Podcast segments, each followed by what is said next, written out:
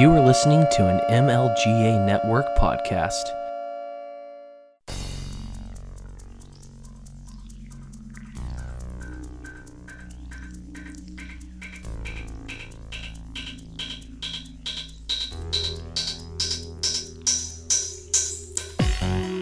Welcome to Thank You for Your Servers, a show which looks at the tech news of today, but from a libertarian perspective. Now, here are your hosts, Thaddeus and Gary.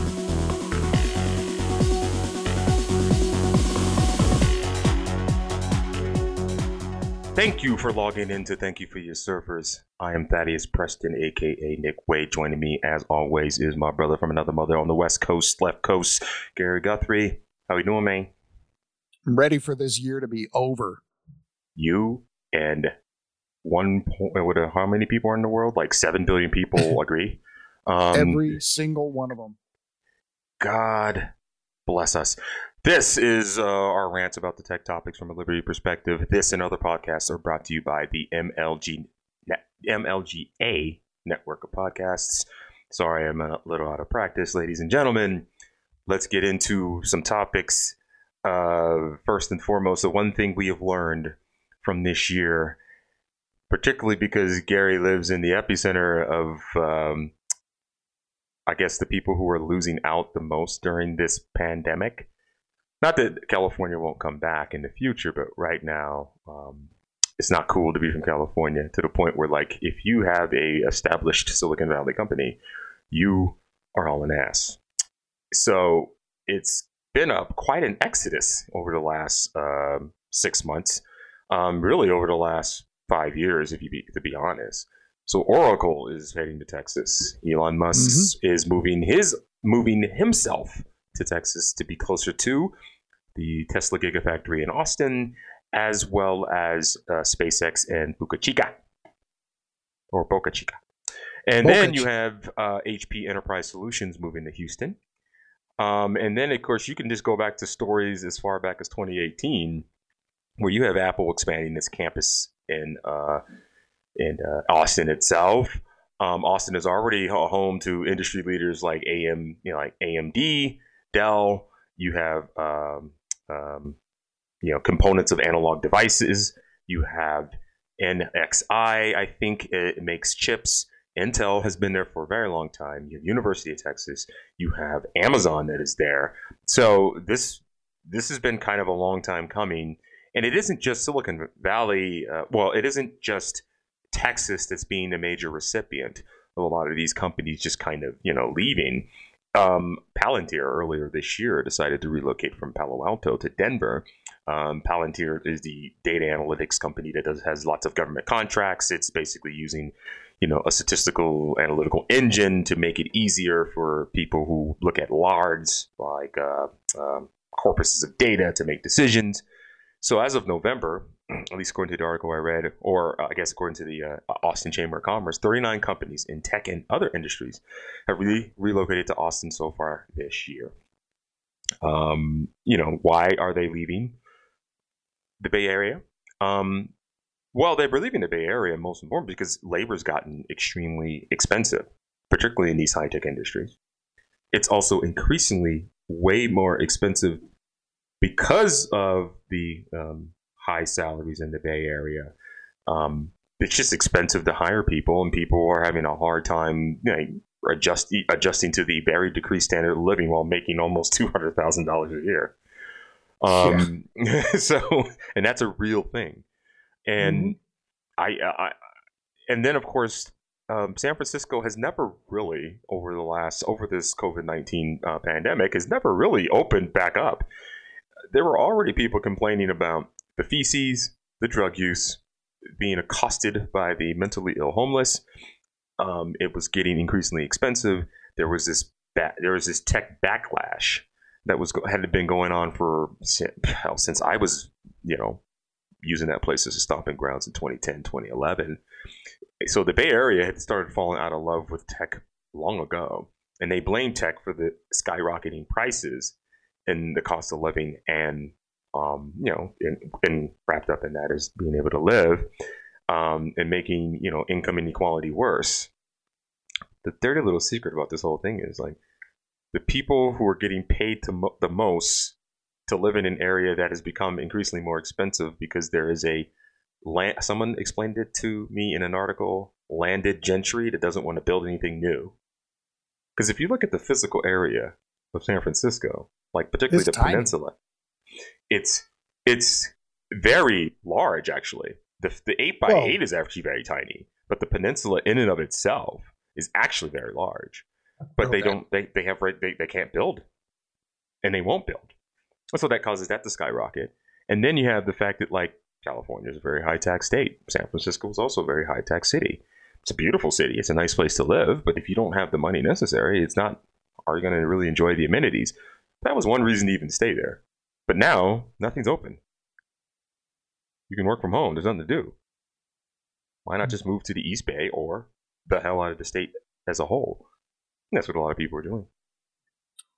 Yeah, I think culturally we're seeing a lot of people who are kind of over the whole being enamored with California Yeah. and the whole mystique or the whatever you want to call it. There there's kind of a always been a uh, a, a thing about California in general, which to me doesn't really make much sense because I mean, as you know, Southern California, Northern California, like real Northern California, they're they're different places. They're completely different culturally. They're completely different Yes, they uh, absolutely are.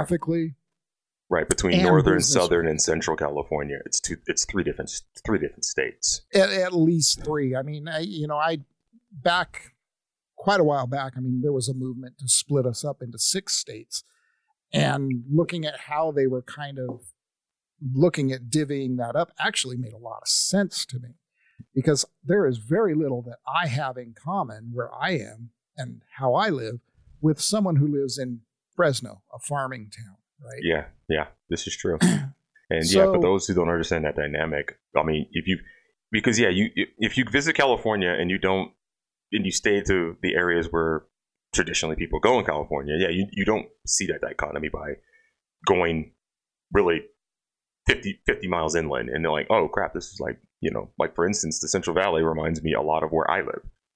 Mhm. Um, you know, kind of semi-arid, but also like you know, vast swaths of farming community. Um, Right. You know, Spanish is heavily spoken. You know, God's still a thing. Catholic Catholicism still reigns.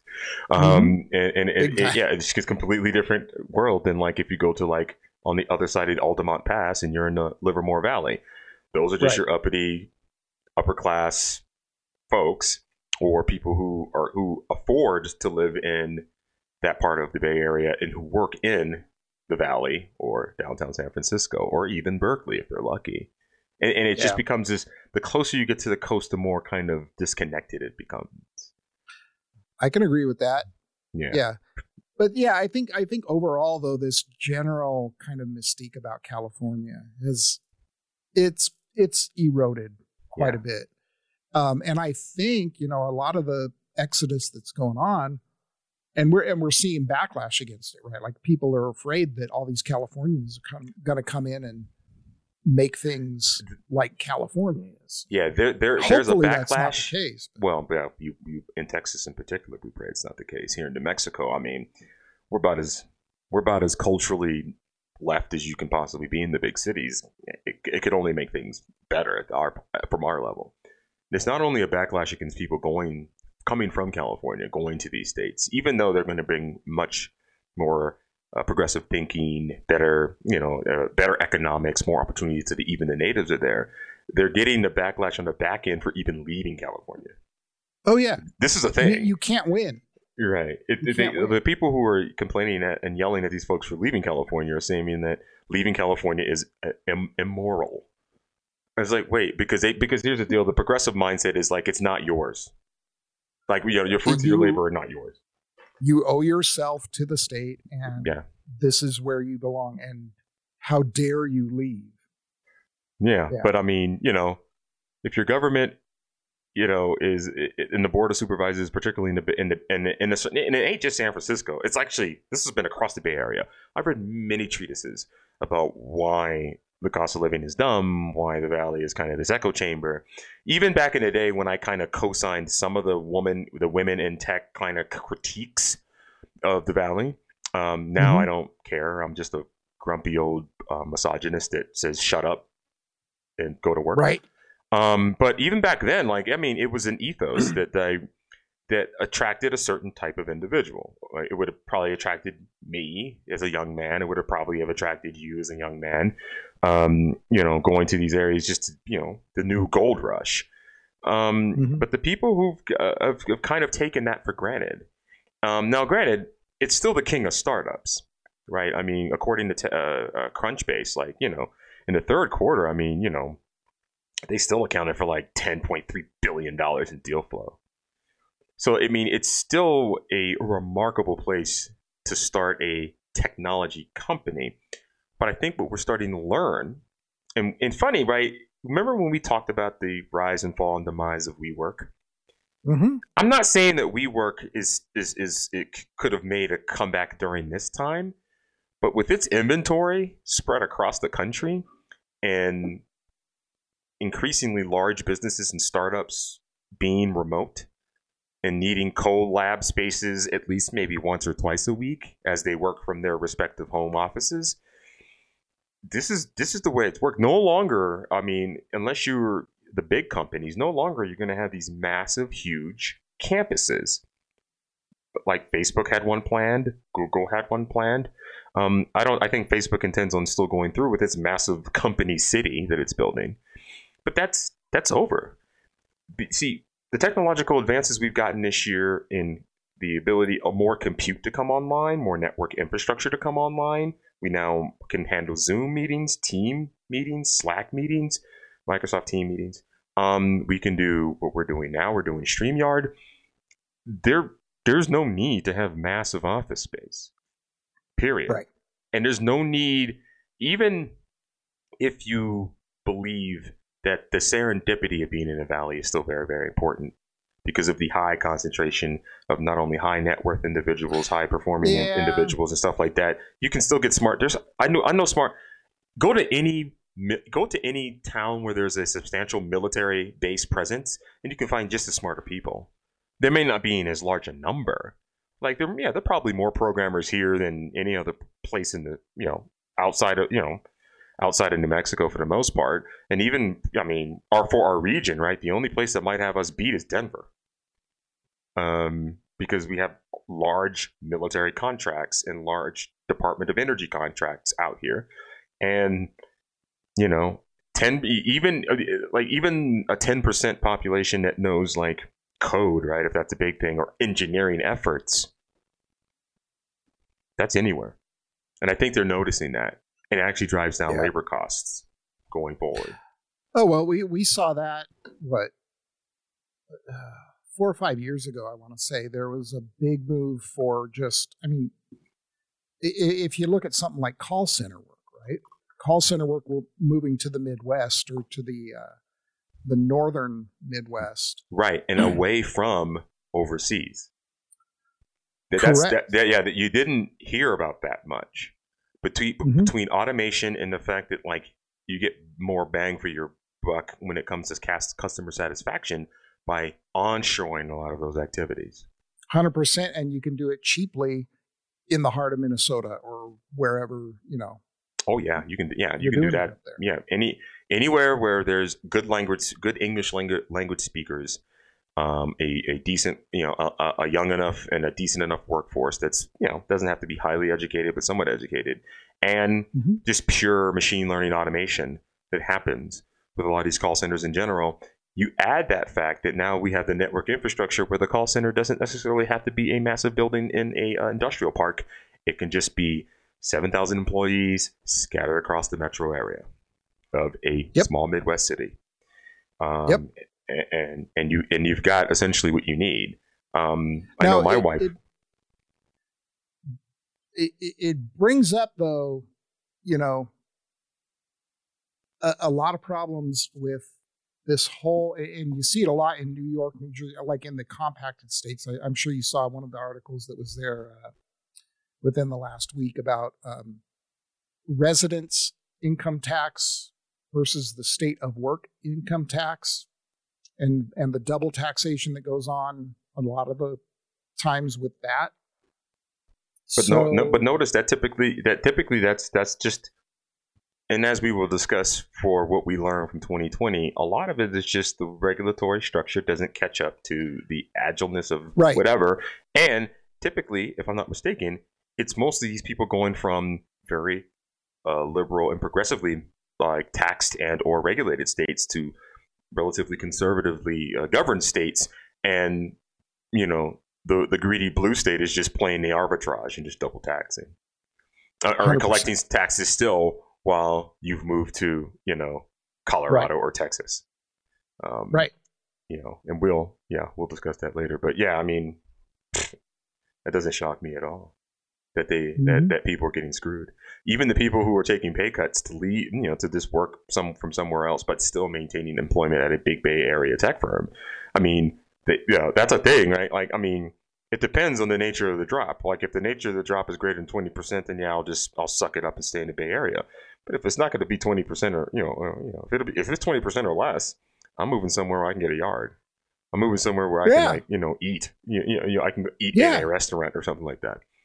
And right. um, until recently, that was Colorado, but then Colorado went crazy, bat guano crazy, just like we did down here in New Mexico. I don't know what the hell's going on yeah, there. you know what? Uh, we we've uh, we're nuts over here, but uh, you know, Saturday or yeah, Saturday, my wife and I rode our bikes down to the.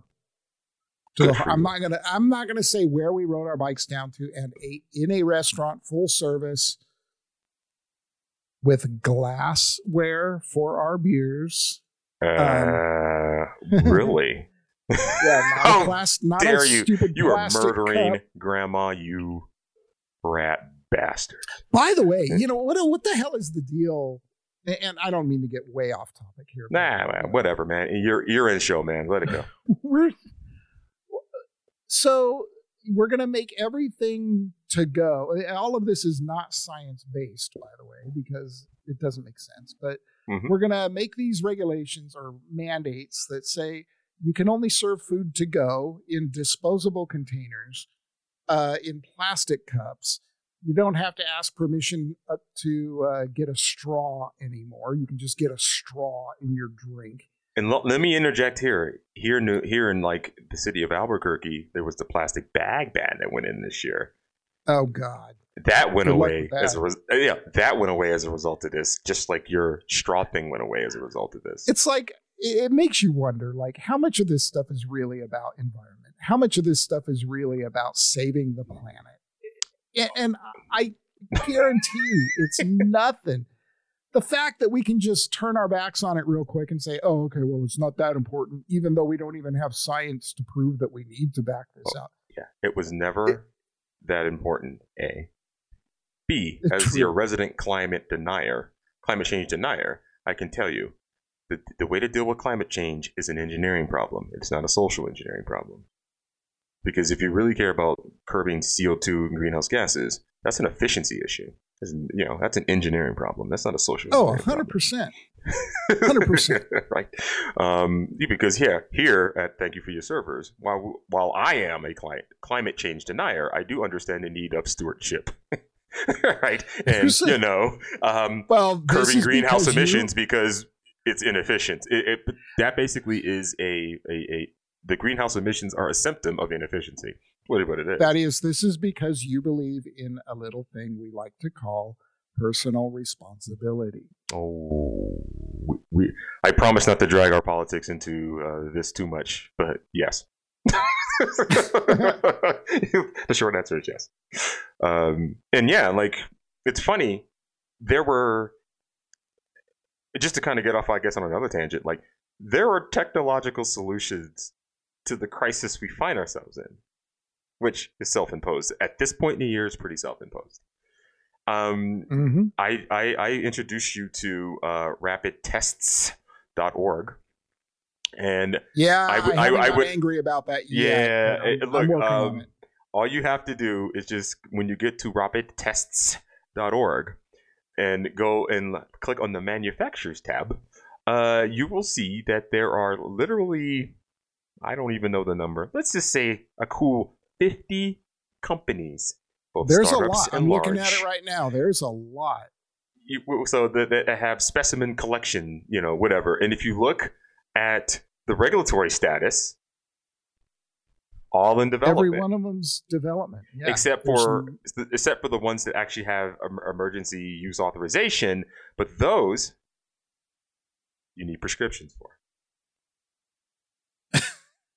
so you could have the fact that we don't have this is the thing that upsets me the most and i'm not even going to wade into the vaccine thing i think honestly the argument is the arguments are silly but let's just move into the fact that like why do we not have these paper strip tests swab tests saliva tests lining the store shelves at cvs and walgreens or ralph's or I don't know whatever guys whatever you guys have out west. Oh, why? Oh, we got CVS. Okay, you have CVS. Yeah, Rite. Aid, Ralph. Yeah, Rite all Aid. Yes. Rite Aid. Rite Aid is what I have back. Uh, is what I remember back east. Um, out here is just kind of CVS and Walgreens right across the street from each other, which is weird. Yeah, but- we got that too. Yeah, yeah, that's kind of strange. But like, this stuff exists. Uh, Are they? could- Are they?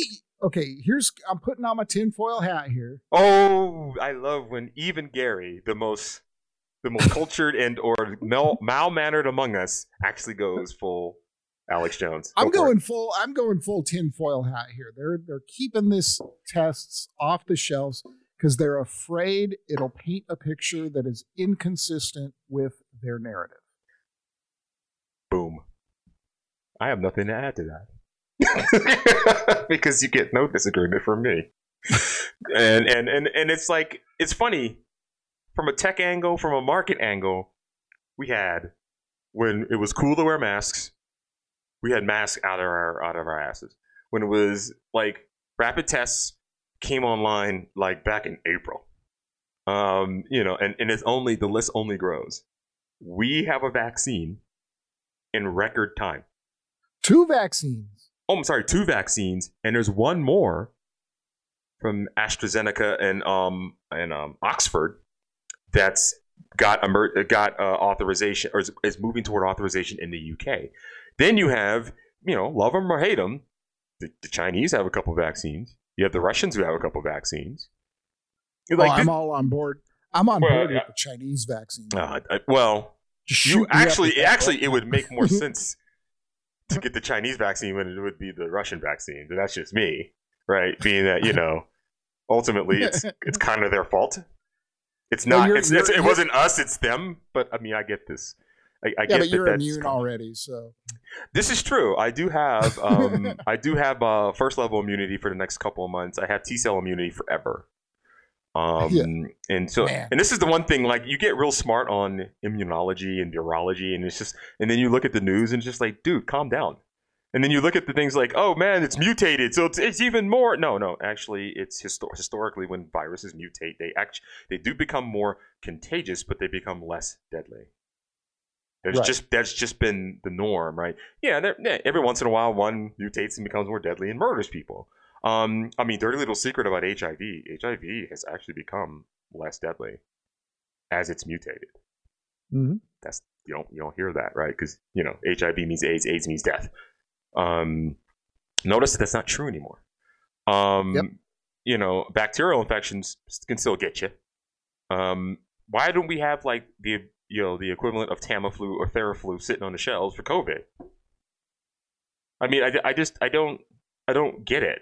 I don't I don't get I don't get any of this. We we knew how to attack this virus in the summer from a um from a molecular level to a biological level. We we knew how all right, all right, this is how we do it. You know, UV, hydroxychloroquine, steroids, Mhm. vitamin D in high doses, vitamin C in high doses, hydroxychloroquine with high doses of zinc. I mean, don't forget don't forget bleach. Oh yeah, definitely ingesting bleach if that's what you need to do. Um, I'm sorry. I- Actually, it was injecting bleach, right? It was. Uh, I don't know, it was it- it- first of all, it wasn't true. But second of all, yes, I'm Yes. making fun. I'm it having was so. a good time. I think I thi- it is just so. It was just so silly, the whole thing. And I'm like, but it's funny. AI went to work, machine learning went to work, uh, in silico in, in silico development of drugs went to work, and it did what it was prom- it had promised us it could it could do 20 years ago, because we had the computational knowledge and a little bit more knowledge of how cellular biology works. Um, it was amazing. I mean, if we all we have to do is look back at the things that have, from a technological standpoint, that we've we've we've done well this year like COVID nineteen is this, it, when it comes to like battling it and the vaccine and stuff. That's a success, despite how we've Mm-hmm. we've overreacted. That is a success. That is the power of computational medicine. That is Yeah. the power of tech. You know, other things that went under the fold was like AlphaFold 2. You know how hard and how many stories I have read over the last twenty years about proteomics and you know you we explained right because we did a story about AlphaFold last time we got together. This is this is phenomenal. This you don't know what this do you understand what this enables over the next 10 to 15 years when it comes to you know development of not only just vaccines but therapeutics? I mean, all kinds of stuff. And we're sitting here like, you know, arguing over whether or not like, you know, MR I should I take the mRNA vaccine? Well, if you've had it, no, you shouldn't really take any vaccines if you've had this. And, and if you're paranoid enough, then take it trust me, guy. It, it's statistically, you're not going to get. It's not going to hurt you. Yes, you may get Right. sick, guys. That's that's what inoculations typically do. Um, then you have GPT three, which people don't tend to understand. That like this, if you can make an AI write code, source code, if you can make mm-hmm. an AI write long soliloquies about any subject, and you know eventually start rambling nonsense, but to truly write things that are relatively coherent, that that moves us a little closer. DeepMind also came up with MuZero, which basically is an AI that just learns from without knowledge. Like it just says like, all right, go play Atari games, and it just figures out how to play the Atari games. It doesn't need any pre-training. It just trains itself by going in and what humans do, uh, play to fail and figure out and, and Trial and error. trial and error. That's that's really what a lot of these systems are. Um, right. And and so yeah, like and then you have SpaceX who are going to take us off this terrible planet, and then you have Starlink, which has gone live in northern on the northern hemi- northern part of, the, of this hemisphere, particularly uh, north of us, way north of us actually. But I've been Right. I've been looking at guys giving testimonials about decent speeds, you know, 50, 60 megs, like not having to go all the way into town to upload a video or do work. Um, being able to just kind of sit where they are and like you know having minimum downtime and like being able to like stream Netflix for the first time in like you know three years since they moved to the middle of nowhere. And honestly, probably in better shape than we are in some ways because there's not this massive city infrastructure that has to be navigated to put this stuff in place. Yeah. You put a dish on your ceiling or your roof and hmm You yeah. and you're done. hmm And there's going to be more of these things happening, and this is kind of the the, the part that upsets me, right? I mean, these constellations. If we, I guess we can move the topic forward. The constellations are just getting bigger. OneWeb Mhm. is is stepped it into the game. You know, Amazon is ready to step. You know, is you know ready to start. You know, launching probably next year. It's constellation. You Mhm. know, and actually, they're you know, I kind of like their I figured like the Starlink antenna was more phased array, but it's not. It doesn't have as many phased array elements as I guess this this Kepler um, satellite dish from Amazon will have. Um, true phased array is just like you plop it somewhere and like it just it looks for the beam, as opposed to you having to actually physically follow the beam. Um, Gotcha. this, this is a you know this is this is significant, guys. Even OneWeb that was like bankrupt last year. Like there, I mean, there's somebody still throwing enough money at that. We're just like, well, we're gonna start throwing up satellites too. Well, astronomy de- be damned. Well, yeah, it, it, Uh, it's funny too. It's it, it's ironic you talk about that, right? Like we were dri- we went on a drive and we took a detour and we saw the very large array again after taking a very harrowing detour.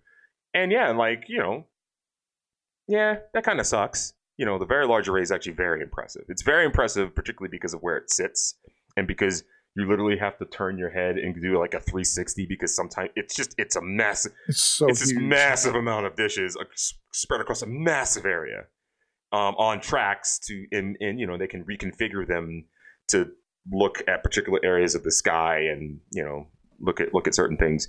But yeah, like eh, it's gonna suck because that does the, the, all these satellites being up there definitely raises the noise floor, so it makes it you know so it doesn't matter if you're sitting in the middle of the you know New Mexico desert looking up, right? I mean, when all these satellites get in the constellation, you're just you're constantly dealing with the noise of them buzzing by.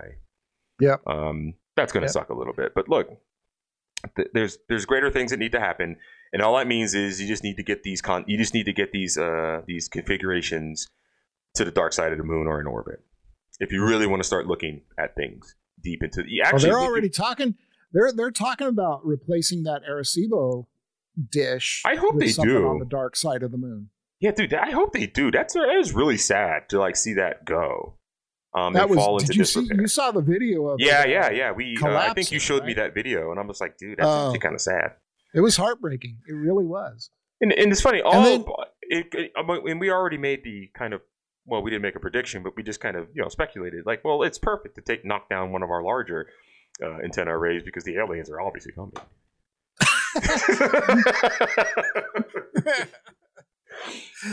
They're gonna get us. the message that, that, Now, that was a message coming from Alpha Centauri, bro. That wasn't just like Oh, you know that clearly, wasn't just like you know that wasn't just uh, what did they call those things? Rapid um oh oh um radio bursts. Rapid radio Mhm. bursts and stuff like that. No, no, that was Oh, actually they knew we that were. was actually telling we us like, yo, we coming to we coming for your ass. That's what that means. That's Hey, what that communication means. You guys are screwing it all in up. We coming for a piece.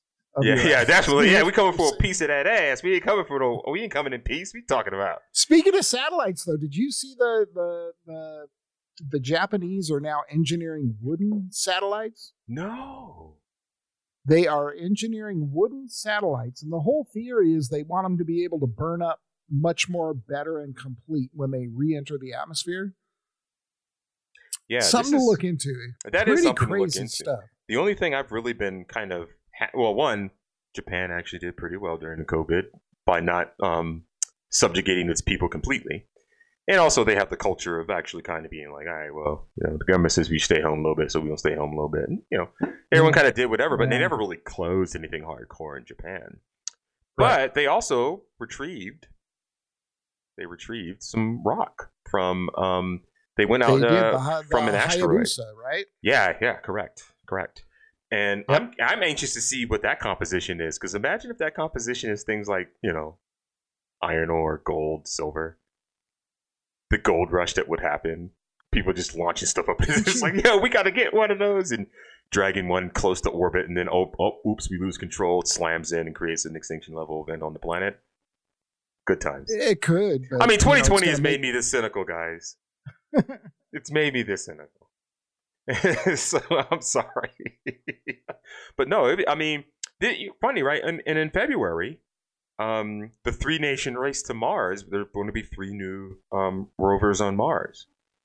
One from Yep. the UAE, one from China, and one from us. And they all kind of Mhm. get. It's funny. They all kind of get to Mars around you know February, March. So they all we all- they almost like everyone kind of arrives at the same time. And so Mhm. that's going to be pretty cool. And um, despite the fact that, um, so here's the deal. So I started out, you know, this this podcast series, particularly last year, not being a sinophobe. I'm still not a sinophobe. Okay. I just don't trust them MFers. That's that's that's just me now, right? I mean, this the one thing that is shaking my confidence in China is not its people. It's its government. Um, and so that's that's kind of what gets gives me pause, right? It, it's it is funny because it's creating all these global alliances and trade disputes and um, embargoes and sanctions that is very reminiscent of like Smoot Hawley. And um, you, you have you read that like the com- there's Chinese companies pulling out of India. Um, Indian in, Indian companies have uh, India has adopted a kind of a hardline approach. The Australians are definitely like doing a hardline approach. The Trump administration on its way out is is doing a hardline approach. And for those people who are sitting in the Chinese Communist Party, like Jack Ma, who you know even you know he you know he's gonna he was gonna bring the largest online financial company in history to to public markets. Ant Financial is like amazing and huge. he basically said he threw some shade at the Chinese financial regulators. They canceled his IPO. They going after Alibaba. He might get stripped of his party membership. Look, Hmm. one, you, you know, China at the beginning of the year started out as being like, you know, you know, you know, I don't, I still, I don't really trust them, but it's like the, the way we've been overreacting kind of is very reminiscent of Russia, Russia, Russia. We get to the end of the year, I don't trust them, man. You know, but uh, you know what you're saying is true of anywhere you go in any country in any place in this world is you know the people are not your enemy. They never are. You know, They're creating, they're trying to create the the environment so that like every Chinese person that like works for your company and or like or goes to your university is a potential CCP spy. That's Oh, yeah. dan- that's dangerous. Like some of them. Oh, look, I'm not saying some of them aren't. I'm just saying you can't just broad brush paint them. That's like these dudes. That, that's like these people who are yelling at Asian people like in January, in February and March, in April, because you know the virus came from China. uh-huh. That's it's kind of ignorant, right? but it is it, no, it's ignorant. But, I mean, this is but I mean, this is something that governments do, and they have done in all of the history of mankind. Is they hide behind their people, right? yeah, because th- there's this false equivalence between the government of a people and the people themselves and and they know it and they portray it you know so when when when we say china the governments want us to believe it's one and the same right. you know when we say panama they want us to believe it's one and the same when we Correct. say ecuador they want us to believe it's Say one and the same and it Or never Russia is or this or that. or yeah. Russia or anything.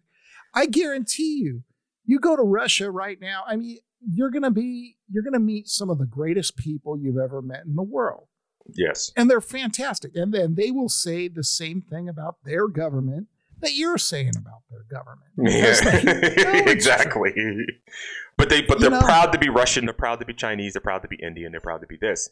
I think Yeah, but governments not. play off that so badly that Oh, like of course they to do. the that's detriment of- patri- yeah, That's what patriotism is all about, right? yeah, yeah, You patriotism. know, proud to be an American. America, where at least I know I'm America. America. Yeah, yeah. F yeah. But no, I mean, and but I, I but over the course of the year, it's definitely shaken my faith. Um, in like, the, Yeah. and, and and and because they've shaken the faith of even me, who looked at all this crap in the beginning as xenophobia and it was unnecessary. I mean, I'm still not a big fan of this TikTok nonsense. That was just a government shakedown. That was just some gangsterism at the at the highest level. Yeah. Um, Totally. I, I, I, I don't, you know, I there there are people over there who have been um, tech leaders that are, you know, disappearing. you know? Right. And so Yeah, I- yeah. It, it, and so I, I'm I'm I'm I'm definitely afraid. I'm definitely afraid of how we're now politicizing and you know engaging in Cold War like you know effery when it comes to AI and machine learning and 5G and all this other nonsense. Because I, I don't think we move forward if we have that mistrust of really we need Chinese we need China China needs us.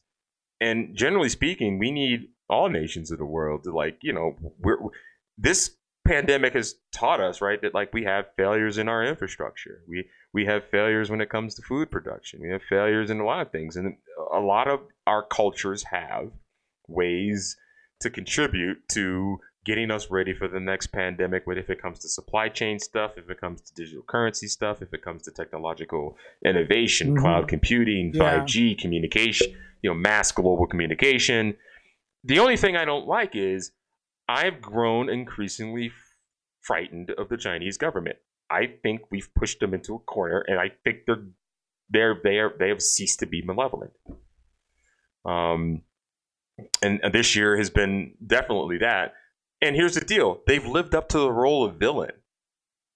I mean it, it, it isn't like you know even though they kind of spread you know their propaganda across all social media that ah the ccp is really not that bad. No man it's that bad. And like they're unapologetically that bad. And someone who sits in china is like yeah the ccp kind of can kind of suck sometimes. And this you know this regulatory body whatever. And then you go after the dude or you lock some dude up or dudes dudes end up pregnant you know they locked up the uh, the one nurse and or doctor that like came came to the fore on like WeChat or something and said like, "Yo, this like this virus thing is really happening. It's killing a lot of people." She's in. She's about to go to jail. She's about to be sentenced. Yeah. Well, And- and- that's. I mean, that's China. And, and so that's that's the thing. They've they they played they, they played the role of the villain, but at the same time, if you look at China as a whole, if you look at the Chinese tech sector as a whole, they've done some pretty miraculous things this year. If you were to believe it, now see that's the thing. Now I have to add the caveat if you were to believe it. They've basically they're a Hmm. year from a day from demonstrating the same thing Google demonstrated when it came to quantum supremacy, except Google's quantum supremacy experiment was superconducting uh, qubits. Theirs were optical qubits, and and you know they used this uh, what is called a boson sampling method to do it. And and like we're we're making this progress. They're building reactors. They're building fission fusion reactors, and, and, and they're doing science and stuff. And we can't collaborate. It's going to be much. It's going to be much much more difficult in the future to collaborate with them because their government kind of sucks. Um, and our government hasn't helped matters, but I believe it was more of a reaction to the fact that their government really does suck, and it makes us it makes us very pensive to try to do business, even though we should. That that is a lar- that is a large market. Now, granted, the government makes it very hard to penetrate that market. Um, but that's a large market. That's a lot of brain power that we could turn against. You know, turn to that we could bind together to build the things we need to get out of get off this rock to solve climate change if that's your freaking cause celeb or to you know defend us against the aliens that are obviously going to come and kill us so i mean come on Clearly. Bring us together I think you know what it, it, it is very interesting to see your shift over the course of this last year to take this position that you're taking now. And, and it's a nuanced position that basically is sort of the status quo position which is like i don't really trust that i don't really trust them motherfuckers, man. I just, I Right. don't. well, you know, yeah, to build to build on that, I really don't trust anybody. Oh i don't trust our government So, i mean you know, look, look at what they did to, like they what look what they look what they did to tiktok man oh, uh, I, yeah, I mean, that was look what they did. To, you know, look what they did to ZTE. We can't get Huawei phones. Um, it should be Mm-hmm. your choice if you want the CCP to spy on you. Other than that, just buy a Huawei phone. It's actually actually not bad phones. They're not bad phones. They're great phones, actually. They're I wish I could They just the the Chinese government knows everything. you know everything about you. No, and it's funny.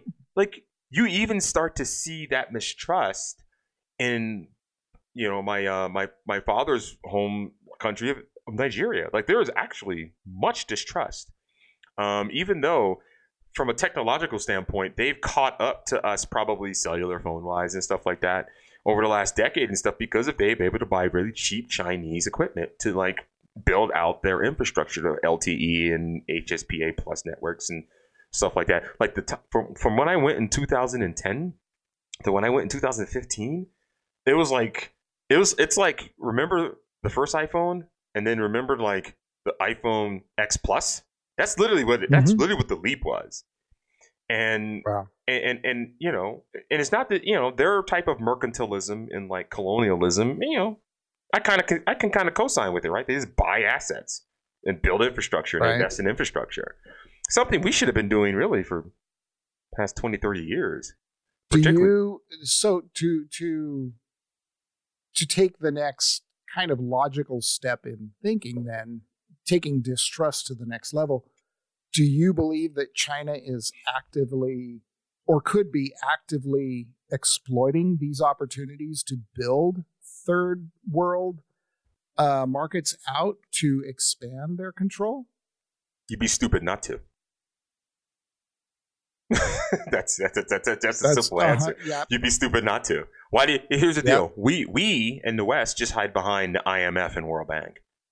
It's the same thing, Mm, right? Um, Yep. And and honestly though, but we've been very bad about this. Where the Chinese, e- even though they're pretty, you know, there may there might be sinister motives. I've seen the proofs. The proofs going to Africa. Is just go to Africa and look at the technological infrastructure upgrades that have happened over the last 25 years. Africa's the new China Africa's more the new Middle East, as the i.e., it's time to exploit it. Um, Okay. and, and, and that's and that's generally because here's the deal: secretly. uh, Well, the, well, the Europeans have always been there because they, you know, they were masters of the continent for a long time. Another, the other people who are there are the Indians. We like, like they, we don't talk about that either, and like it's just, yeah, it, it's a, it's a great continent to invest in. I mean, there's some cultural things that need to happen. There's some, there's some things that will happen as they more modernize, and this is, this is, this is why I, I'm thinking like, yeah, we could have a continent like Africa leapfrog us or at the very least come up to snuff with us within a generation if there are massive amounts of satellites in orbit that can beam internet there's 5g all across the continent uh, google loon is expanded outside of kenya and goes to other parts of the of, of sub-saharan africa it's all there their ability to Do you think? Do you think the United States has a play there? no it's all anti-terrorism it's all anti-terrorism it's not it's not Hmm. look it's not looking at it as an investment opportunity and like the true gateways into africa are like ghana nigeria angola and we don't we don't pay those places hardly any attention other than No. anti-terrorism stuff Right. even though we Right. have more of a kinship connection between you know Ghanans and Liberians and Nigerians all across Europe, particularly UK and the United States, like a large expat community of Nigerians lives in Houston, lives in DC, lives in Dallas. All right, mm-hmm. and, and, you know, and like, wow, we we in Atlanta, and we don't take adva- we, we, me I might I can take advantage of it because I know people, I might have cousins, stuff like that. But like as a as a whole, as a nation, yeah, we're not taking advantage of that relationship. A relationship for which they look to, they look at us. They look up to us to a certain extent, right? They don't want to they don't want to grow to the arms of the uh, of China, but China's willing to sell them stuff. We weren't willing to sell them drones and stuff to go against Boko Haram because during the Mm. time our State Department was just like, "Oh, you guys treat LGBT people badly." This is like, well, yeah, um, I know, but they do the same thing in the Middle East, and we're selling them weapons. So what's what's the Right. difference? Right. They're throwing them off. They're throwing them off buildings. though. Yeah, yeah. In the meanwhile, like if you're gay in Nigeria, they're locking you up in prison, not really even to hurt you, and, but to shake you down because they know, because it's against the law there. And like I understand, you can change hearts and minds better culturally, but you can't just like, well, we could sell you these weapons to fight Boko Haram, which could completely destabilize the largest country in Africa and the largest economy in Africa. We don't like the fact how you treat the gays bad. It's just like that is two dimensional thinking that makes no sense to me. It's just like we can we can handle that later. And only culturally, it is happening. Well, culturally, culturally, you know, it takes three generations to make any change, you know, and that's just human nature. yeah. And to think that you can accelerate that by forcing laws to change or by forcing policies to change, it's not going to happen. Or algorithmically thinking you could do it. It- you can't do it. It doesn't You- work. If that has been it our takes- mantra. Yeah, it takes time. It takes time. I mean, we're at the at the base layer. I don't care where you go, whether it's Nigeria, China, Japan, United States, we are human beings, right? And human beings do not change that fast. Yes. And our behaviors do not change that fast. It's simple. I- And- I mean, I, I, I, I believe it's biblical. If you want to go there, it's three generations, right? Yeah. It takes no. It takes that time. long to make a change. So, okay, we're going to force a country to accept LGBT? No. it doesn't work. It's not going to. And here's the deal, though. They're algorithmically building this into platforms. And this has been the biggest, this is the thing that's hurt me the most. Not only have we, it's like this we, we know CCP asshole, but it's almost like our tech elite, bolstered by the press, and those who have graduated with these with these degrees and are building these machine learning systems, these models, whatever, it's almost as if they have adopted the fact that like we can build the technological infrastructure to change. We can get rid of misinformation. We can get rid of bullying. We can get rid of this. we can get rid of that. And we can You algorithmically it notch out and drive it underground. Yes. Remember? Remember? Yeah. What was it? Yeah. Last time we got together, it's just like, hey, hey guys. So apparently, like this trying to expose people to other views is just kind of radicalizing people. it's, just, it's It actually really doing the is. opposite. It's really doing the opposite. It really is. So this- you can't Yeah. you can't engineer social. Right. It doesn't work. That doesn't mean that they aren't trying. So apparently, uh, University of Sheffield developed an AI system that can detect which social media users spread disinformation before they actually share it. And the part of this article I read, right, because I love to see their blatantly terrible attempts at trying to algorithmically like suss out disinformation, suss out hate speech, which is in this day and age completely subjective. And like they're, they're, they're thinking that oh yeah we can keep doing this right?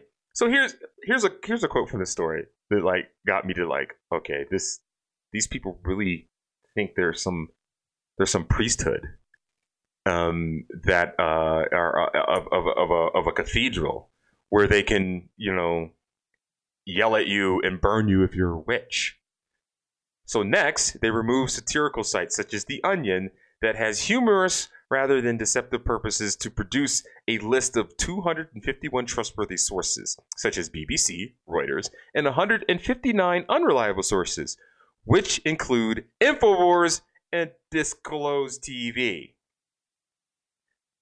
Disclose TV is not misinformation. It's sensational sometimes. It's not disinformation. And who is to decide disinformation? I actually kind of at replied some. Um, there's an AI researcher and developer. Her name is, I want to say her name is like Budai, Reddy. Um, she runs like a tech. Um, I think she actually worked at a tech firm and stuff, and and still is like a good practitioner, smart woman. Like her bona fides are awesome. Yeah, it's been do it's Bindu Reddy, and she's just like, oh yeah, we could build the algorithms to like you know suss out disinformation and I basically posted a picture of Gary Webb.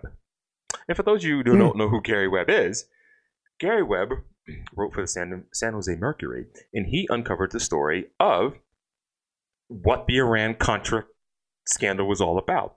The Iran Contra scandal, one of the one of one of the means of funding the Contras was moving dope into the Western United States. Massive amounts of dope Mhm. tremendous amounts of dope in Mhm. order to sell that money to uh, in order to sell that dope to Freeway Ricky Ross, who was the considered the greatest crack dealer in West Coast history, to the point where even Freeway Ricky was like, "Yo, I can't move as much money. I can't move as much drugs as this dude is bringing in." And and this money was then being filtered down to the Contras to fight communist insurrection in in um in Central America. But that was crap. That was considered BS.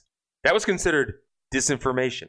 The LA Times would subsequently go on a hit job and destroy and discredit Gary Webb by literally taking the C in, the Washington Post, of course, and literally taking the CIA's answer on no, this guy's talking BS. That's that's wrong. That's disinformation. When Gary Webb finally committed suicide by shooting himself twice in the back of the head, the CIA then Hmm. quietly came out to the African American community and said, "Yeah, yeah, there was this rogue operation where we're just yeah we're moving mad drugs. We're we're getting brothers Hmm. killed, moving mad drugs. That's what we do, and this is like our bad. That was disinformation before it, it- it was considered fact Mm. to the point where Hollywood made a movie about it. So all I have to that that's why I always say that I don't like the way these people think. This priesthood that Yeah. train and code these algorithms. Just like the just like the just like the lady the young lady that got fired from Google because she went on this screed and now everyone around her is saying, "Well, she got fired from Google because she's a person of color or whatever or she was she was bringing truth to power about how the people of color are, tr- are treated badly in AI. She was a great AI technician uh, practitioner. She probably was. She actually came up with something that was pretty novel, right? And, and needed to be done. Um, data sets were kind of culturally biased, particularly the image data sets. Um, she pointed that out. Data sets were improved. Good on her. Someone with a different perspective, a different experience, experience similar to my own, looked at something, did it, whatever. But she thought that gave her carte blanche to basically browbeat her company. And her company said, all right, well, bye. Bye, Felicia. Bye, Felicia. And now everyone's rallying around her. She was just fired because for no reason from Google. No, no, no, no. Google has a taken a much harder line in the last year and a half. They don't need these type of people here. They're building they're already building the tools in the way that makes me that makes my skin crawl. You can't just completely browbeat them and stuff like that. This is but these are the people that exist in that industry. And they frighten me to no end. Because they're overeducated, miseducated, and most importantly, they have no cult- they have no cultural understanding or anthropological understanding of human beings. Yeah. None. No context. Yeah. That's what frightens me about it. And, they, and well, they're, they they're continuing they, to build and they're shit. too. They're too proud to admit when they don't know something. Oh yeah. Oh yeah. Um, they know that the Hunter Biden thing was Russian mis- disinformation. That is a lie. Yeah. They know that. Um, it's funny. It's funny how now on the right everyone's digging into source code for Dominion voting machines, but I tend to remember Diebold getting their source code dug into in twenty in two thousand and four. You know because they didn't like the outcome of the election. Or there were even people still talking crap in 2017 about like voting machines might have been tampered with by the Russians. this is BS. Which leads me to the hack of the century. So for yeah. those oh dude, this one is This is huge. so this is the one that raised my ire, right? I typically don't give a damn about hacks because I think they're just it's just known. It's a huge business opportunity if you can get into cloud security, but um, but I don't really care about them. I mean, because they're they're going to happen as you more as you network more devices, there is a potential for them to be compromised. It just exists. So when I kept seeing this mantra in the tech press that it was Russia, Russia, Russia, Russia, Russia, Russia, I'm like, no. It's kind of one of those things. It's kind of like I've come to accept the fact that Assad didn't gas his people when he when he launched a chemical weapons attack against his people. I don't. It's like I don't. I don't think as Assad was fighting for his life and survival that he he was launching chemical weapons willy nilly at his people. He might have launched them at his enemies, but I don't think he was launching them. Same thing here. When I kept hearing this mantra about Russia, Russia, Russia, when this when we're talking we're talking about the SolarWinds, um, Orion hack, I was just like, there's something wrong with this. There's something wrong. This isn't right. So here's the deal. The SolarWinds hack does not start on December 14th. It actually goes back to December 8th, when FireEye disclosed the theft of their red team assessment tools. So FireEye is like the ultimate white hat, white hat hacker research institution. It's it's it's it's it's the it's the shiznizzle. Um, it is a publicly traded cybersecurity company headquartered in Milpitas, California, the Valley, and it it has been involved in detection of major cyber attacks for forever. It writes comprehensive reports. Um, it's just it's the creme de la creme. They are the best. There are three thousand four hundred people uh, that are just good at what they do. Their tools were stolen on December eighth. Right.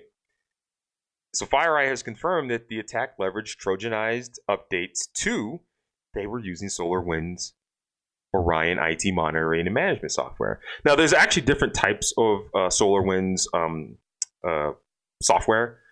Um, lots of places do use it, but like the Orion IT suite is actually the one that got compromised. So some of those tools were used um, to really initiate this attack. But here's the here's the crazy thing about this attack. So let me read a little bit here. So SolarWinds confirmed, like on the 14th, then that yeah, yeah, its flagship product Orion, um, which is something used for network management, um, was basically served as an unwilling conduit for spawning international cyber espionage operations. Um, apparently, there was a um, malicious code inserted into an Orion software update, um, and I'll go into the details of that later. Um, and it affected like 18,000 customers, like the Treasury, the Commerce Department, Hmm. um, DOD, DOE, um, you name it. Apparently, it's amazing. Like I read up on this company. This company went from zero in 20 in like 2014 or 2008, 2009 to like like a pretty large major player. It went public a couple years ago. It's based out of Austin, Texas. It's a big company. So, based on the executive summary from FireEye, which went, for lack of a term, balls deep into what went wrong, um, it's actually quite astonishing. So, the first thing from the executive summary it says is so they discovered like an, a global intrusion campaign and you know they're they're, they're kind of tracking all these actors they discovered a supply chain attack uh, trojanizing solarwinds orion business software updates in order to distribute malware called sunburst. So what a supply chain attack means is they somehow were able to get like their malicious code into into into an update stream. They basically stole the certificate. They hijacked the certificate. Because you i guess you sign code as you check it Right. and compile it and, and distribute. So they they got Right, into right. that well so the attackers um, um, post um, compromise activity uh, leverages multiple techniques to evade detection and uh, obscure their activity the campaign is widespread affecting public and private organizations FireEye is releasing signatures to detect this threat because it's, because it's actually a pattern of behavior. It's not even it's not like a, just a it's a piece of code with some patterns of behavior. Because see, the code was designed to sit dormant and wait. Check its network. Am I on a dev- development network or am I on a um what is it um um um Production. production network, and it it it, it does this. Um, uh, FireEye is one of the top companies in the world when it comes to penetrating testing. They present and train every year at Black Hat, so they got compromised. Yeah, that's pretty embarrassing. yeah, and and they got compromised. Unfortunately, you know, unfortunately, using SolarWinds Orion, which was the vector of attack. And they did, and they did, they didn't detect it. But here's why they didn't detect it. So, my guess is it's not the Russians; it's the Chinese. There's only four state actors in the world that are capable of this type of attack, and this means you had to inject malicious code into a, a, a software distri- a software distribution or basically a DLL. Before you compiled that to a DLL, you got in in C sharp in a class and wrote this method. And this is actually what they they detailed in their paper. Like some they, they went in and they and you and they said like here's the here's the method here's the class where the method is that is unadulterated and here's the class that was adulterated. And it's just it's just one little method right there. It's it's an it's incredible. right. And this thing sat back and let me give you the highlights of what this thing did. Sun solarwinds.orion.core.business.dll um, is something is a digitally signed component of the Orion software framework that contains a backdoor that communicates via HTTP HTTP to a third-party server. After the initial dormant period of up to two weeks, it retrieves and executes commands called jobs that include the ability to transfer files, execute files, profile the system that it's on, reboot the machine, disable the system. The malware masquerades its network traffic as Orion Improvement Program Protocol packets. Wow. That's I know. pretty that's pretty deep. No, dude, see, the backdoor uses multiple obfuscated block lists to identify forensics and antivirus tools. So it's looking for tools. Wow. Wow. right? This is it, and it's just it, this is very It very gets- sophisticated. it gets worse. Okay, so the Trojanized update file is a standard Windows installer patch file that includes compress um, resources associated with the update, including um, the Trojanized SolarWinds um, DLL component. Once update is installed, the malicious DLL will be loaded by a legitimate SolarWinds dot uh, business layer host.exe or 64bit.exe. That happened because did- it's signed. It's signed. it's signed. properly. It's signed. So that's the that's the supply chain hijack. It's signed, which means Yep. Someone legit. got to the source code and put in. Yep. And this is what I said. Someone got to the source code and put in that method. And well, like I'll bring it up here, and I won't bring it up, but I'll I'll, I'll just kind of I'll probably share my screen here for anyone's looking. So after a dormant period of up to two weeks, so it waits for two weeks. The malware will attempt to resolve a subdomain. The DNS response will return CNAME record, that's pretty standard stuff, that points to a command and control domain. So it kind of cycles through this domain. It has an algorithm, it kind of cycles through, and and eventually someone says, "Yeah, I heard you." The C2 traffic to the malicious domain domains is designed to mimic normal SolarWinds API applications because it's HTTP. Um, it's uh, it's it, it's amazing. It's it's amazing what this is this does. I could go on for days and geek out for hours, but I read through this in the first. So like, here's the deal. Here's a, here's its unique capability. So the SolarWinds.Orion.core.business layer DLL is a SolarWinds Signs plugin. Blah blah blah. We know that it obfuscates its communications backdoor with HTTP. It does these jobs things and it hides itself within there. But it also does this one thing subdomain generation algorithm is performed to vary DNS requests. So the command and control, the domain changes every time. And which it- is kind of a typical, That's kind of a typical uh, uh, malicious coding thing, but usually that's done on within the context of the machine itself. That's not done yeah. at a DNS level, which so everything you've described, I- I mean, I don't see from where I sit how this could not be a state actor. There's only four state actors mean- that can do it United States, Israel, Russia, China. There's only four state actors that have this capability. Period. And you're on Point China. blank. And I'm, I, I- I'm thinking it's China. I, I can't find an argument against that. I, I, I, I, I have, and just because everyone converged around it like right away, and I'm just like, dude, that's there's no, there's nothing to be gained from a Russian state actor doing it, and based on our conversation earlier, where I went from, yeah, this xenophobia is crazy and stuff like that, to like, yo, I do not trust the CCP, to like, yo, the CCP has literally just reiterated why I don't trust them. That's what you Right. do Yeah, particularly because of I their customer base. I think you're right. Yeah, dude, this thi- yeah, this is the hack of the century, in in the sense that like someone got into um somehow it got into the production code, so somehow in dev someone was inside that company. Oh, although they definitely had a mole. Yeah, yeah, yeah, and You- you either they had a mole or or whatever. I mean, apparently, I mean, if you go to the public GitHub page, so I, I mean, that's the, that's the kind of the downside about GitHub. Um, but then if you sign, if you you know you look for it, you digitally sign it. I mean, yeah, how, their how do you how do you They do kept thi- their source. They did not keep their source on GitHub.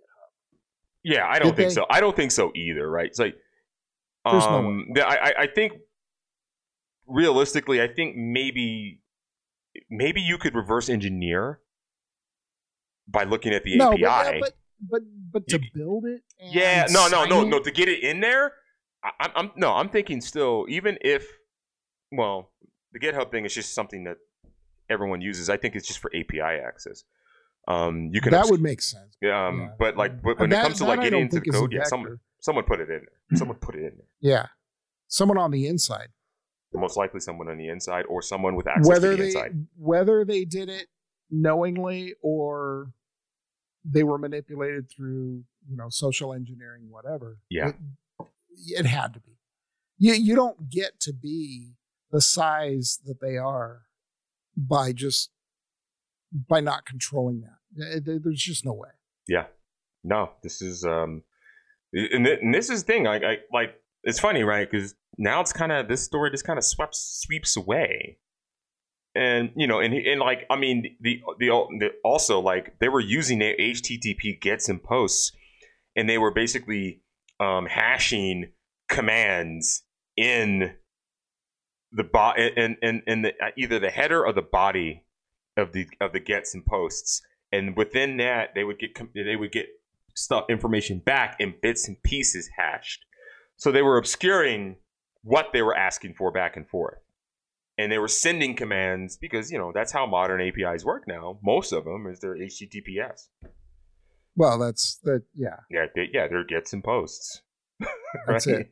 And, and so um, Yeah. it, it's just this is fascinating people's eyes kind of glaze over when i uh, but i was like dude, dude, this is this like dude like this is bad. Also it's fascinating. Well Um, and from a from a security standpoint i mean note to self secure your damn network and monitor your damn traffic right? Yeah, and and here's the deal: FireEye has released the signature on this and the, and the and the behaviors of this and stuff. So now, hopefully, yeah, you you got to look in you got to look in your and it, but it's hard, right? You're getting compiled DL you're getting compiled DLLs, and it was in the DLL. right if you if you trust your security outsourcing or your your IT outsourcing at some point you got to draw that line like how how deep do I analyze this Yeah. right Right. Like, yeah. Do I start analyzing the, the basically this this kind of you know protocol traffic that happens for improvement or updates or Right. you know or or telemetry is basically what it's called. How how, Well- how closely am I looking at my application's telemetry back to a vendor? you know i'm i am i am happy that the information got out as clearly and as extensively as it did and as soon as it did Right. I don't like the Um, sensationalization of blaming Russia, but I do like the fact that it got out. And I do like the fact that there are consummate professionals out there who are looking at these things. Yeah. And and and in my company the one that i work for we did receive notices from a couple of our partners that they do use the affected software. This is what they did to prevent it and stuff which of course made my ceo kind of freak out a little bit. But it was easy enough to put him back at ease and say, okay, first of all, we do not use the the impacted software, so we're not directly impacted by this vulnerability. We're okay. Right. Correct. Anyone who does notify us of it, we can analyze our interaction with them and see if we, by extension, are subject to any sort of vulnerability, which in these couple of cases we are not.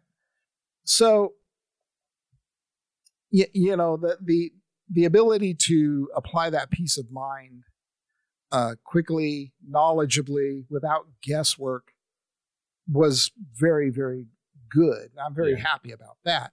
I am I happy that you know maybe China um, got away with you know stealing DOJ secrets or whatever or wherever Uh, it was. or Commerce I'm Department not- secrets, possibly. I don't know. Yeah, I'm not really very happy about that, but um, from a from a uh, private company standpoint, it, it was kind of a, a good eye opener for me. Well, it, it definitely makes me a lot more like I respect now cloud um, security more, or at the very least, I now I see it Mhm. as an opportunity. Now I see it and stuff. So yeah, I've taken my downtime to like really learn. Like, let's learn these terminologies about the cloud, and like let's really Right. understand where these vulnerabilities land, and Mhm. let's understand. You know, it, it- I felt kind of proud that I could actually look at the. I looked at you know they put some source code up there. and It's like, oh look that well, hey that doesn't look like that. Hey, that's a method that hey that oh yeah, and I could like I could follow it, and I'm like oh crap, man. I'll give you I'll give you a quick applause. Good job. Um, but oh, but I just I just the only reason I nerded out on this is because I didn't I didn't want to accept the the narrative of the actor that was responsible. Right. I just I don't I don't believe it. And mm-hmm. and so it's kind of one of those things where I, you know, I just kind of went down that rabbit hole and stuff like that. Oh, by the way, so you remember? Oh, another side note. You remember when we did the cryptocurrency minute? That was our thing, right? Oh yeah, yeah. You remember? It, you know, and I talked when we talked about at the time Ripple, right? Yep. Ponzi scheme, scam. Ripple was all bullshit. Yep. Yep, they're going to. A lot of people are probably going to go to jail. So apparently, it, it was never really a thing. It was a it was a cryptocurrency chasing um, a use case, and the SEC started dropping. You know, they don't have prosecutorial power, but they definitely started dropping like yo complaints, like yo, what are you doing with this stuff? And dude, it's. But I mean, in the meanwhile, um, the thing that has been most extraordinary um, as we get we're back into another Bitcoin uh, bear market. Yep. Uh, or, or, I'm sorry, bull market. And so Yep. to me, I'm just like, we're back, baby. We're back. I am super. I was like, I, it, it took a while. Um, my cryptocurrency investment of seventy five dollars is now one hundred and ten dollars. So uh, I'm I'm I'm kind of proud of myself. Wow. Yeah, I know, right? My Ethereum play. It only mm. took two, three years. Cash that out and get your COVID payment and go to Vegas. Get my COVID payment and go to Vegas and stuff like that. Definitely. so yes, ladies and gentlemen, we are back. I was broke, unemployed, I was starting to slouch. I was sleeping in the basement on my mama's new couch. That's when I heard it all. A chance to skirt it all. A money like Time my last girl. Completely virtual. Got the top At graphic cards, got a power 29,000 supply, currently. a microprocessor, a motherboard, a tower and drive. I put the RAM in the RAM slot, drive in the larger bay. Topped it off two fans, like a Chargers game. Price back to 30, I missed out, I fear. Crudely assemble a rig like a BP engineer. My friends and family smile smiling, smirking, all make fun of me. But I'ma make them eat their words because I'm gonna be a Bitcoin billionaire. Spending money like I don't care. Mining coin in my underwear. I'm gonna be a Bitcoin billionaire. Selecting software and reading the notes. I'm picking out my favorite miners like a Penn State coach. Pick me a digital wallet for holding Those- all my amounts. Who were smart enough to buy Bitcoin at 3K at its low after the mania of 19,000? They're laughing. I was not one of those. What? Who bought at 3K? I did not buy it at three thousand. I I bought Ethereum because it was cheaper at like when Ethereum was 500. Now Ethereum's like 750 or something stupid like that. Which makes my Yeah. $75 investment 3 years ago 115, 120. I don't know, I have to look at it right now. But I think John McAfee is still uh, owes us. he's not to TV he's not he's not or eat his junk, guys. I think I think I think we can hold our breath. We should stop holding our breath on that. Ah. Yeah, it ain't going up that fast. Yeah, I don't think it's going. And here's the deal: everyone's just like, "Oh, it could hit a million, guys." If Bitcoin hits a million, there are bigger problems going on right now. There are bigger problems going Oh, on. I- I'm just saying.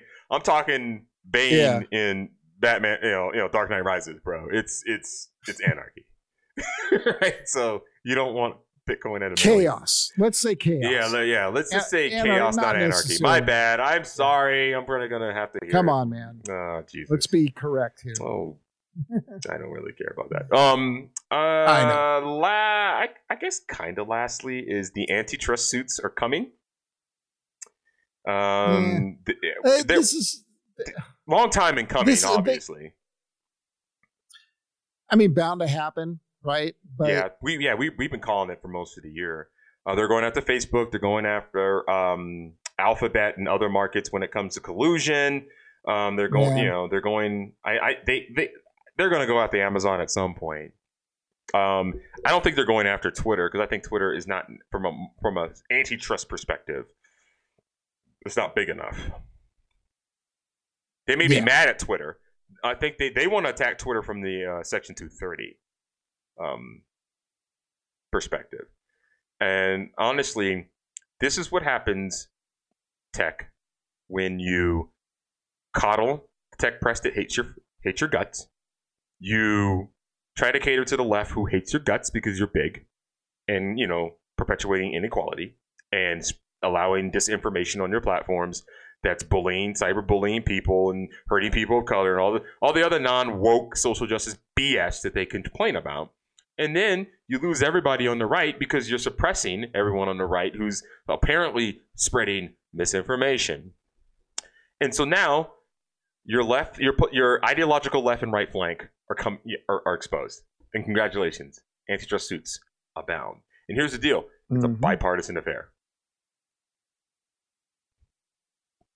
I don't. Yep. I, Schadenfreude. I don't feel. I don't feel sorry for him. I, I feel sorry No. for the fact that like we won't get innovation because here's what happened when the antitrust suit went against Microsoft. Microsoft went into a dormancy for ten years. Yep. Um, couldn't do anything. Simply couldn't do anything, it, it- and it didn't innovate for a decade. For a decade, a decade, ladies and gentlemen, which allowed AWS to because there's no excuse why Azure shouldn't be that's the second or top cloud provider. None. It's because they lost complete focus because they were fighting. They lost an entire decade fighting antitrust.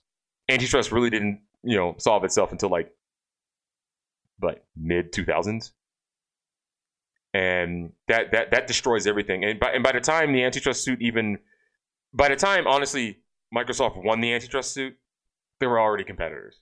So it's like these antitrust suits don't don't do and do the thing to the market that you wanted to do, other than maybe disrupt the top, you know, the They top slow, dog. yeah, they slow things they slow down. they slow the they slow the top dog down and allow competitors. And some people say, "Oh, well, that's a positive thing." No, that's not a positive thing. That that destroyed shareholder value for a decade. Period. Microsoft should have been a trillion dollar evaluated company ten years ago, and this this, this is not going to solve anything.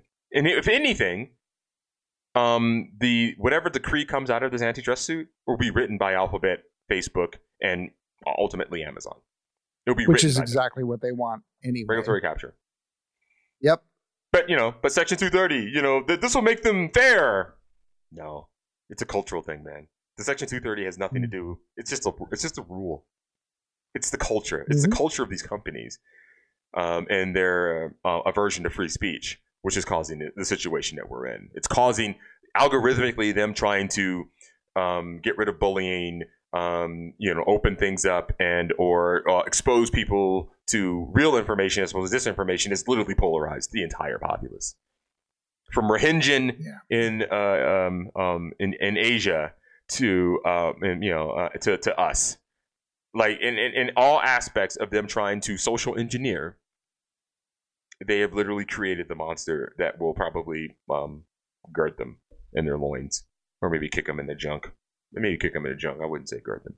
So this is it. This is the antitrust stuff that we we've been railing against for the better part of a year and a half.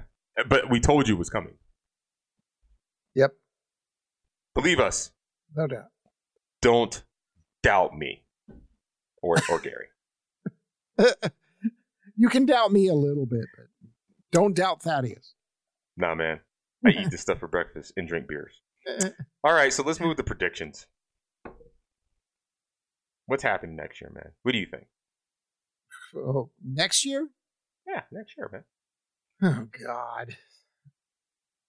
I, I don't know. I mean, you know, if if we were gonna sit here and reflect on 2020 as the disaster that it was, but at the same time look at what we predicted for 2020 as the disaster that would be, I'd say we pretty much hit the nail on the head then. Mhm.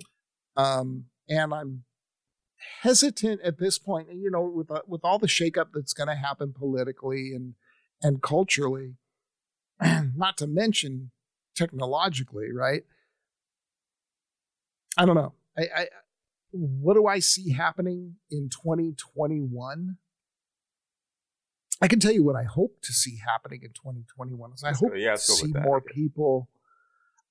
I, I, hope to see more people kind of understanding that their position on the world and their um, knowledge of the the existence that their sadness is will broaden a little bit and, and understand there's a little more context that goes on in understanding where they are in their in their um, I don't know their their their understanding of their existence.